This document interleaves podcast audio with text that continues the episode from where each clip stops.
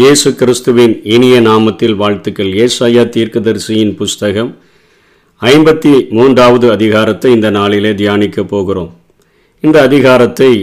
நான்கு பிரிவுகளாக பிரித்து ஏசாயா எழுதியிருக்கிறதை நாம் பார்க்க முடியும் முதலிலே தாசனினுடைய ஆழ்தன்மை அதாவது மனித ரூபமெடுத்து வந்த அவரை குறித்து ஒன்றாம் வசனத்திலிருந்து மூன்றாம் வசனம் வரையிலும் தாசனினுடைய அக்கறை மிக்க பதிலாகுதல் அப்படின்னா பரிகார பலியாக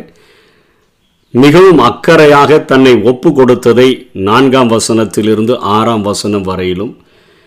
தாசனின் மனம் உகந்த பலியாகுதல் அதாவது உகந்த பலியாக தன்னை ஒப்பு கொடுக்கிற அந்த காரியத்தை தானாக முன் வந்து ஆண்டவருக்காக ஒப்பு கொடுக்கிற காரியத்தை ஏழாம் வசனத்திலிருந்து ஒன்பதாம் வசனம் வரையிலும் தாசனினுடைய மாபெரும் வெற்றியை குறித்து பத்தாம் வசனத்திலிருந்து பதினிரெண்டாம் வசனம் வரையிலும் நாம் பார்க்க முடிகிறது இந்த அதிகாரத்தில் ஏசாயா தொடங்கும் பொழுது முதலில் இரண்டு கேள்விகளை கேட்டு இந்த அதிகாரத்தை அவர் தொடங்குகிறதை பார்க்கிறோம் எங்கள் மூலமாய் கேள்விப்பட்டதை விசுவாசித்தவன் யார் கர்த்தருடைய புயம் யாருக்கு வெளிப்பட்டது என்று பேசுகிறார் யார் விசுவாசிச்சா யாருக்கு கர்த்தருடைய புயம் வெளிப்பட்டது என்று சொல்லிட்டு அவர் ஏசையா அவர் தன்னுடைய புஸ்தகத்தில் அறுபத்தி ஐந்தாவது அதிகாரத்திலே அதற்கு பதிலையும் எழுதுகிறார் ரெண்டாம் வசனத்தில் நலமில்லாத வழியிலே தங்கள் நினைவுகளின்படி நடக்கிற முரட்டாட்டமுள்ள ஜனத்தண்டைக்கு நாள் முழுவதும் என் கைகளை நீட்டினேன் என்று சொல்லி தன்னுடைய ஜனங்களை குறித்து அவர் சொல்லுகிறார் இதை பவுல் அப்போஸ்தல் இடத்துல கேட்டார் அவர் எடுத்து எழுதும் பொழுது ரோமர் பத்தாம் அதிகாரத்தில் அவர் அங்கே சொல்லுகிறதை நாம் பார்க்கிறோம் அவர் தொடர்ந்து பத்தாம் அதிகாரம் பதினாறாம் வசனத்திலிருந்து இருபத்தி ஓராவது வசனம் வரையிலும் சொல்லுகிறார் ஆனாலும் சுவிசேஷத்துக்கு எல்லாரும் கீழ்ப்படியவில்லை அதை குறித்து ஏசாயா கர்த்தாவே எங்கள் மூலமாய் கேள்விப்பட்டதை விசுவஸ் விசுவாசித்தவன் யார் என்று சொல்லுகிறான் என்று சொல்லிட்டு அவர் சொல்லுகிறார் விசுவாசம் கேள்வினால் வரும் கேள்வி தேவனுடைய ஞானத்தினால வசனத்தினால எல்லாம் சொல்லிட்டு அவங்க அப்போ இசுரவேலர்கள் கேள்விப்படவில்லையா அவர்கள் அறியவில்லையா என்கிற கேள்வியை கேட்டுட்டு அவரே ஆன்சர் பண்ணுகிறார் கீழ்ப்படியாதவர்களும் எதிர்த்து பேசுகிறவர்களுமாயிருக்கிற இருக்கிற ஜனத்திடத்திற்கு நாள் முழுவதும் என் கைகளை நீட்டினேன் என்று சொல்லி இங்கே ஏசாயா சொன்ன அதே பதிலை அந்த காரியத்தை பவுலும் சொல்லுகிறதை பார்க்கிறோம் இங்கே ஏசாயா முரட்டாட்டமுள்ள ஜனம் என்று சொல்லுகிறார் அங்கே அவர் கீழ்ப்படியாதவர்களும் எதிர்த்து பேசுகிறவர்களுமாய் இருக்கிற ஜனத்தண்டைக்கு கையை நீட்டினா அப்போ யாருக்கு தான் உம்முடைய புயம் வெளிப்படும் சொன்னா ஏசாயா அறுபத்தி ஐந்து ஒன்றில் ஏசாயா சொல்லுகிறார் என்னை குறித்து விசாரித்து கேளாதவர்களாலேயே தேடப்பட்டேன் என்னை தேடாதிருக்கிறவர்களாலேயே கண்டறியப்பட்டேன் என்னுடைய நாமம் விளங்காதிருந்த ஜாதியை நோக்கி இதோ இங்கே இருக்கிறேன் என்றேன் என்று சொல்லி அங்கே பதில் உரைக்கிறதை பார்க்கிறோம் அதை பௌலப்போசலன் எடுத்து எழுதும்பொழுது ரோமர் பத்தாம் அதிகாரம் இருபதாம் வசனத்தில் ஏசாயா என்னை தேடாதவர்களாலேயே கண்டறியப்பட்டேன் என்னை விசாரித்து கேளாதவர்களுக்கு வெளியரங்கமானேன் என்று அவர் தைரியம் கொண்டிருந்து அவர் சொல்லுகிறார் என்று சொல்லுகிறதை நாம் பார்க்கிறோம் இதற்கு ஆதாரமாக அப்போஸ்தலரில் எட்டாம் அதிகாரம் இருபத்தி ஏழாம் வசனத்திலிருந்து முப்பத்தி எட்டாம் வசனம் வரையிலும் நம்ம பார்த்தோன்னு சொன்னால் எத்தியோப்பிய ராஜஸ்திரியாகிய ஒரு கந்தாக என்று சொல்லக்கூடிய ஒரு ராஜஸ்திரியினுடைய மந்திரியாக இருந்த ஒரு மனிதன் அவன் அவளுடைய பொக்கிஷங்கள் எல்லாத்துக்கும் தலைவனாக இருந்தபொழுது அவன் ஒரு ரதத்தில் டிராவல் பண்ணும்போது எருசலேமுக்கு வந்துட்டு திரும்பி போகும்போது இதே புத்தகத்தை படித்து கொண்டிருக்கிறான் அந்த புத்தகத்தை படித்து கொண்டிருக்கும் பொழுது ஆவியானவர் பிழிப்பின் இடத்துல சொல்றார் கொஞ்சம் போய் அந்த ரதத்தோட கூட சேர்ந்து கொள் என்று சொல்லும் பொழுது அவன் சேர்ந்து கொண்டு இதற்குரிய அர்த்தம் என்ன என்று கேட்கும்போது யாராவது சொன்னாதானே தெரியும் கேள்விப்பட்டாதானே தெரியும் என்று சொல்லி அங்கே எத்தியோப்பியாவினுடைய மந்திரி அதை கேட்டபொழுது அதற்கு விளக்கத்தை பிலிப்பு பொழுது இயேசு கிறிஸ்து தேவனுடைய குமாரன் என்று நான் விசுவாசிக்கிறேன் என்று சொன்னா ரெண்டு பேரும் இறங்கினாங்க ஞான ஸ்நானத்தை அவன் பெற்றுக்கொண்டான் என்று சொல்லி பார்க்கிறோம் கேள்விப்படாதவர்கள் தேடாதவர்களால் நான் கண்டறியப்பட்டேன் என்று சொல்லுகிற காரியத்தை இந்த வசனங்களின் மூலமாக ஆண்டவர் உறுதிப்படுத்துகிறதை பார்க்கிறோம் தொடர்ந்து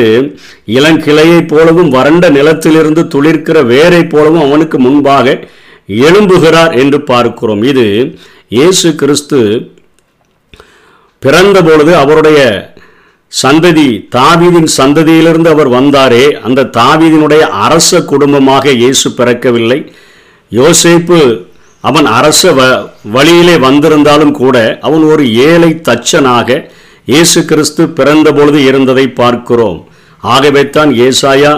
பதினோராவது அதிகாரத்தில் தாவீது என்னும் அடிமரத்திலிருந்து என்று சொல்லாமல் ஈசா என்னும் அடிமரத்திலிருந்து என்று எழுதுகிறார் ஒரு ஏழை விவசாயினுடைய குடும்பத்திலிருந்து தான் இயேசு பிறந்தார் என்கிறதை விளக்கும் வண்ணமாக இங்கே ஒரு வறண்ட நிலத்திலிருந்து துளிர்க்கிற ஒரு வேரை போல என்று பார்க்கிறோம் இளங்கிளையை போல இருக்கிறார் ஆனால் அவர் வறண்ட நிலத்திலிருந்து ஒரு துளிர்க்கிற ஒரு வேரை போல இருக்கிறார் என்று பார்க்கிறோம் இது ஒரு ஆவிக்குரிய வறட்சியான ஒரு நாட்களிலும் பிறந்ததை குறிக்கிறது என மல்கியா புத்தகத்திற்கும் மத்திய புத்தத்து புத்தகத்திற்கும் நானூறு ஆண்டுகள் மிகப்பெரிய ஒரு இடைவெளி இருக்கிறபடியினால அந்த நாட்களில் இயேசு பிறப்பதற்கு கொஞ்ச நாளைக்கு முன்பாகத்தான் இயேசு ஊழியத்தை தொடங்குகிறதற்கு கொஞ்ச நாளைக்கு முன்பாகத்தான் யோவான் ஜனங்களை தட்டி எழுப்ப ஆரம்பித்திருந்தான் அத்தனையான ஆவிக்குரிய வறட்சி நிலவின காலத்தில் தான் இயேசு பிறந்தார் என்கிறதை இங்கே ஏசாயா இப்படியாக அவர் முன்னறிவிக்கிறதை பார்க்கிறோம் அவருக்கு சௌந்தரியம் சௌந்தரியமில்லை பார்க்கும் பொழுது நாம் அவரை விரும்பத்தக்க ரூபம் அவருக்கு இல்லாதிருந்தது அசட்ட பண்ணப்பட்டவரும் புறக்கணிக்கப்பட்டவரும் துக்க நிறைந்தவரும் பாடு அனுபவித்தவருமாக அவர் இருக்கிறார அந்த கேடு அடைந்தார் என்று சொல்லி நம்ம பார்க்கிறோம் அந்த கேடு அடைந்தவராக இயேசு கிறிஸ்து இருக்கிறார் என்று சொல்லி நாம் அவரை குறித்து பார்க்கிறோம் சங்கீதம் இருபத்தி ரெண்டாம் அதிகாரம் ஆறாம் வசனத்தில் நானோ ஒரு புழு மனுஷனல்ல மனுஷரால் நிந்திக்கப்பட்டும் ஜனங்களால் அவமதிக்கப்பட்டும் இருக்கிறேன் என்று சொல்லுகிறதை நாம் பார்க்கிறோம் அத்தனையாக ஒரு புழுவை நசுக்குகிறது போல அவருடைய சரீரத்தை அத்தனையாக அந்த கேடு அடைய செய்தார்கள் என்கிற காரியத்தை குறித்துத்தான் அவர் அசட்டை பண்ணப்பட்டு மனுஷரால் புறக்கணிக்கப்பட்டு துக்கம் நிறைந்தவராக பாடு அனுபவிக்கிறவராக அவர் இருந்தார் என்று சொல்லி பார்க்கிறோம் அவர் அசட்டை பண்ணப்பட்டார் என்று சொன்னால் அவரை குறித்து யோவான் ஒன்னா அதிகாரம் பத்து பதினொன்றில் யோவான் எழுதுகிறார் அவர் உலகத்தில் இருந்தார் உலகம் அவர் மூலமாய் உண்டாயிற்று உலகமோ அவரை அறியவில்லை அவர் தமக்கு சொந்தமானதிலே வந்தார் அவருக்கு சொந்தமானவர்களோ அவரை ஏற்றுக்கொள்ளவில்லை என்று சொல்லி பார்க்கிறோம் அத்தனையாய் அசட்டை பண்ணப்பட்டவராக புறக்கணிக்கப்பட்டவராக துக்கம் நிறைந்தவராக பாடு அனுபவிக்கிறவராக இருந்த அவரை பார்க்கும்போது நம்முடைய முகங்களை மறைத்து கொண்டு என்று சொல்லுகிற அளவிற்கு அத்தனையாக அந்த கேடு அடைந்திருந்தார் என்கிறதை அவருடைய பாடுகளை குறித்து அவர் அங்கே சொல்லுகிறதை பார்க்கிற ஒரு மனிதனைப் போல வந்து இத்தனையான பாடுகளை தன்னுடைய மனிதனாக இருந்த சரீரத்தில் அவர் ஏற்றுக்கொண்டார் என்று சொல்லி இங்கே ஏசாய முதல் காரியத்தை சொல்லுகிறார் ரெண்டாவது காரியத்தில் அவர் ஒரு பரிகார பலியாக தன்னை ஒப்பு கொடுத்ததை சொல்லுகிறார் நான்காம் வசனத்தில் மெய்யாகவே அவர் நம்முடைய பாடுகளை ஏற்றுக்கொண்டு நம்முடைய துக்கங்களை சுமந்தார் நம்முடைய மீறுதல்களின் நிமித்தம் அவர் காயப்பட்டு நம்முடைய அக்கிரமங்களின் நிமித்தம் நொறுக்கப்பட்டார் நமக்கு சமாதானத்தை உண்டு பண்ணுகிறதற்காக நாம் எல்லாரும் ஆடுகளை போல வழி தப்பி அலைஞ்சவங்களா இருந்தோமே நம்மெல்லாம் தன் தன் வழியில போனோமே நம்ம எல்லாருடைய அக்கிரமங்களுக்காக அவர் ஒரு பரிகால பலியாக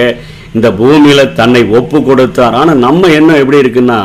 நாமோ அவர் தேவனால் அடிபட்டு வாதிக்கப்பட்டு சிறுமைப்பட்டவர் என்று எண்ணின நம்ம ஒருத்தர் கஷ்டப்பட்டாலே சொல்லுவாங்க இப்போ என்ன பாவம் செஞ்சாங்களோ இவ்வளோ அடி வாங்குறாங்கன்னு சொல்லி ஆனால் இங்கே பரிகார பலியாக ஒப்பு கொடுத்த அவரே பார்த்து நம்ம சொல்கிறோம் அவர் தேவனால் அடிபட்டு வாதிக்கப்பட்டு சிறுமைப்பட்டவர் என்று நம்ம சொல்லக்கூடியவங்களாக காணப்படுகிறோம் மூன்றாவது காரியம் அவர் மனம் உகந்த ஒரு பலியாக தன்னை ஒப்பு கொடுக்கிறதை பார்க்கிறோம் அதை எபிரேயர் பத்தாம் அதிகாரம் அஞ்சிலிருந்து ஏழு வரையிலும் எபிரே ஆக்கியோன் இப்படியா எழுதுகிறார் அவர் உலகத்தில் பிரவேசிக்கும் போது பலியையும் காணிக்கையும் நீர் விரும்பவில்லை ஒரு சரீரத்தை எனக்கு ஆயத்தம் பண்ணினீர் சர்வாங்க தகன பலிகளும் பாவ நிவாரண பலிகளும் உமக்கு பிரியமானதல்ல அப்பொழுது நான் தேவனே உம்முடைய சித்தத்தின்படி செய்ய இதோ வருகிறேன் புஸ்தக சுருளில் என்னை குறித்து எழுதியிருக்கிறது என்று சொன்னேன் என்றார் அவருக்கு ஒரு சரீரத்தை கொடுத்து ஆண்டவர் ஒரு பரிகார பலியாக அனுப்பின அந்த பரிகார பலி அவரே உகந்து அதை கொடுக்கிறதை நம்ம பார்க்கிறோம் உகந்து கொடுக்கிறார் முற்றிலுமாக நூற்றுக்கு நூறு மனம் உணர்ந்தவராக அவருக்கு தெரியும் ஒரு சரீரத்தை ஆயத்தப்படுத்தி இருக்கிறாரு இந்த சரீரத்தை பலியாக நான் என்னுடைய தேவனுக்கு பிதாவுக்கு ஒப்பு கொடுக்கணும் அதற்கு இதோ வருகிறேன் என்று சொல்லி அவர் வருகிறத மனமுவந்து தன்னை ஒப்பு கொடுக்கிறதை தான் பார்க்கிறோம் அவர் நெருக்கப்பட்டும் ஒடுக்கப்பட்டும் இருந்தால் அவர் தம்முடைய வாய் அவர் திறக்கல தெரியும் பலி வாங்க பலியாக தன்னை ஒப்பு கொடுக்கிறதுக்கு வந்திருக்கிறோம் அடிக்கப்படும்படி கொண்டு போகிறதற்கு செல்லுகிற ஒரு ஆட்டை போல மயிர் கத்திரிக்கிறவனுக்கு முன்பாக சத்தமிடாது இருக்கிற ஒரு ஆட்டை போல தம்முடைய வாயை திறவாது இருந்தார் உவந்த காணிக்கையாக அவர் தன்னை ஒப்பு கொடுத்தார்னு பார்க்கிறோம் முப்பத்தி மூன்று வயதிலேயே ஜீவனுள்ளோருடைய தேசத்திலிருந்து அவர் அறுப்புண்டு போனார் என் ஜனத்தின் மீறுதல்களின் நிமித்தம் அவர் வாதிக்கப்பட்டார் துன்மார்க்கரோட அவருக்கு கூலியை நியமித்தார்கள் பிரேத குழிய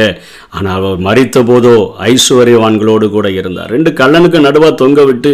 அவர்களோடு கூட சேர்த்து அடக்கம் பண்ணிடலான்னு ரோம போர் சேவர்கள் நினச்சாங்க ஆனால் தேவன் என்ன செஞ்சார்னா ஒரு யோசேப்பு என்கிற அரிமத்தியா ஊரானாகிய ஒரு ஐஸ்வர்யவானை எழுப்பி பிலாவத்துவனிடத்தில் கேட்டு அவருடைய சரீரத்தை பெற்று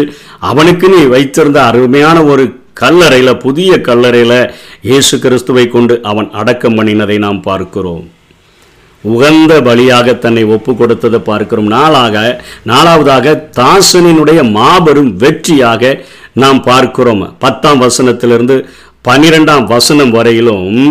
அவர் வந்து ஒரு மிகப்பெரிய வெற்றி பெற்றவராக நாம் பார்க்கிறோம் சிலுவை மரத்தில் அவரை தொங்கவிட்டு அவருடைய அந்த அவருடைய ஜீவனை நம்ம போக வச்சிட்டோன்னு சொல்லி மனிதர்கள் எல்லாம் நினைக்கும் பொழுது மூன்றாம் நாளில் அவர் உயிரோடு கூட எழுந்தருளினார் கர்த்தரோ அவரை நொறுக்க சித்தமாகி அவரை பாடுகளுக்கு உட்படுத்தினார் அவருடைய ஆத்மா தன்னை குற்ற நிவாரண பலியாக ஒப்பு கொடுக்கும் பொழுது அவர் தம் தமது சந்ததியை கண்டு நீடித்த நாட்களாக இருப்பார் அவர் தம்முடைய சந்ததியை கண்டு நீடித்த நாட்கள் எபிரையர் பத்து பனிரெண்டில் என்றென்றைக்கும் தேவனுடைய வலது பாரிசத்தில் உட்கார்ந்து என்று சொல்லி பார்க்கிறோம் மறித்தேன்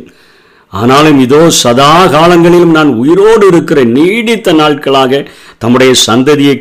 காண்பும் காணும்படியாக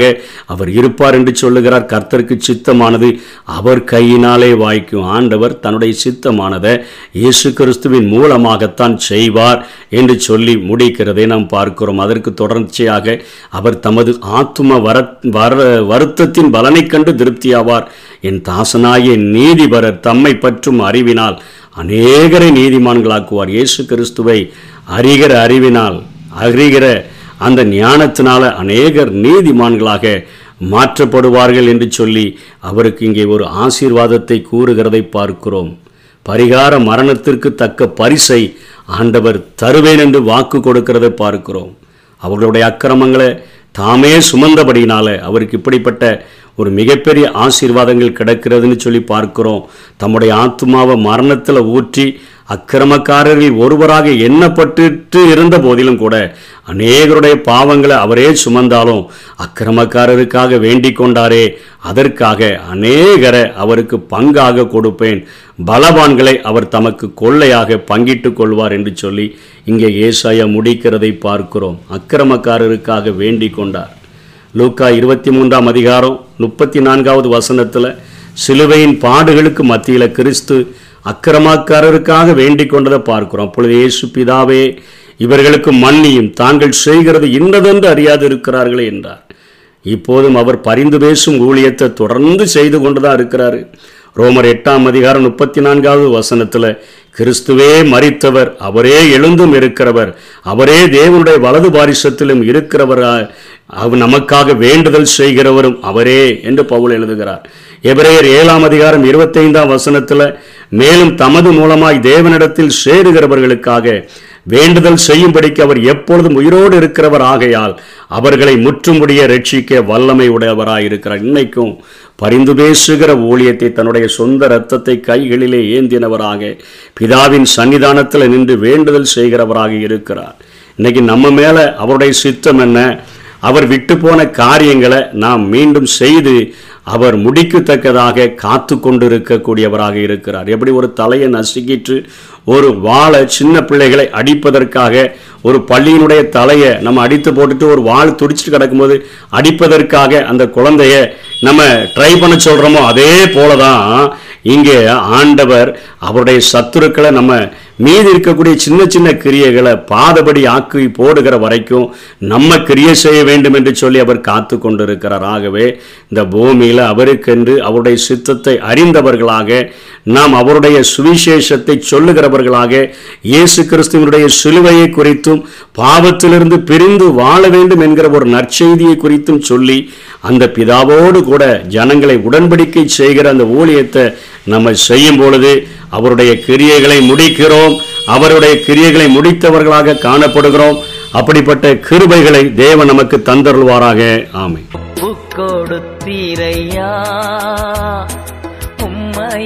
எனக்காக உலகின்றச்சகரே உன்னத பலியாக உப்பு கொடுத்தீரையா உண்மையே எனக்காக உலகின் ரச்சகரே உன்னத பலியாக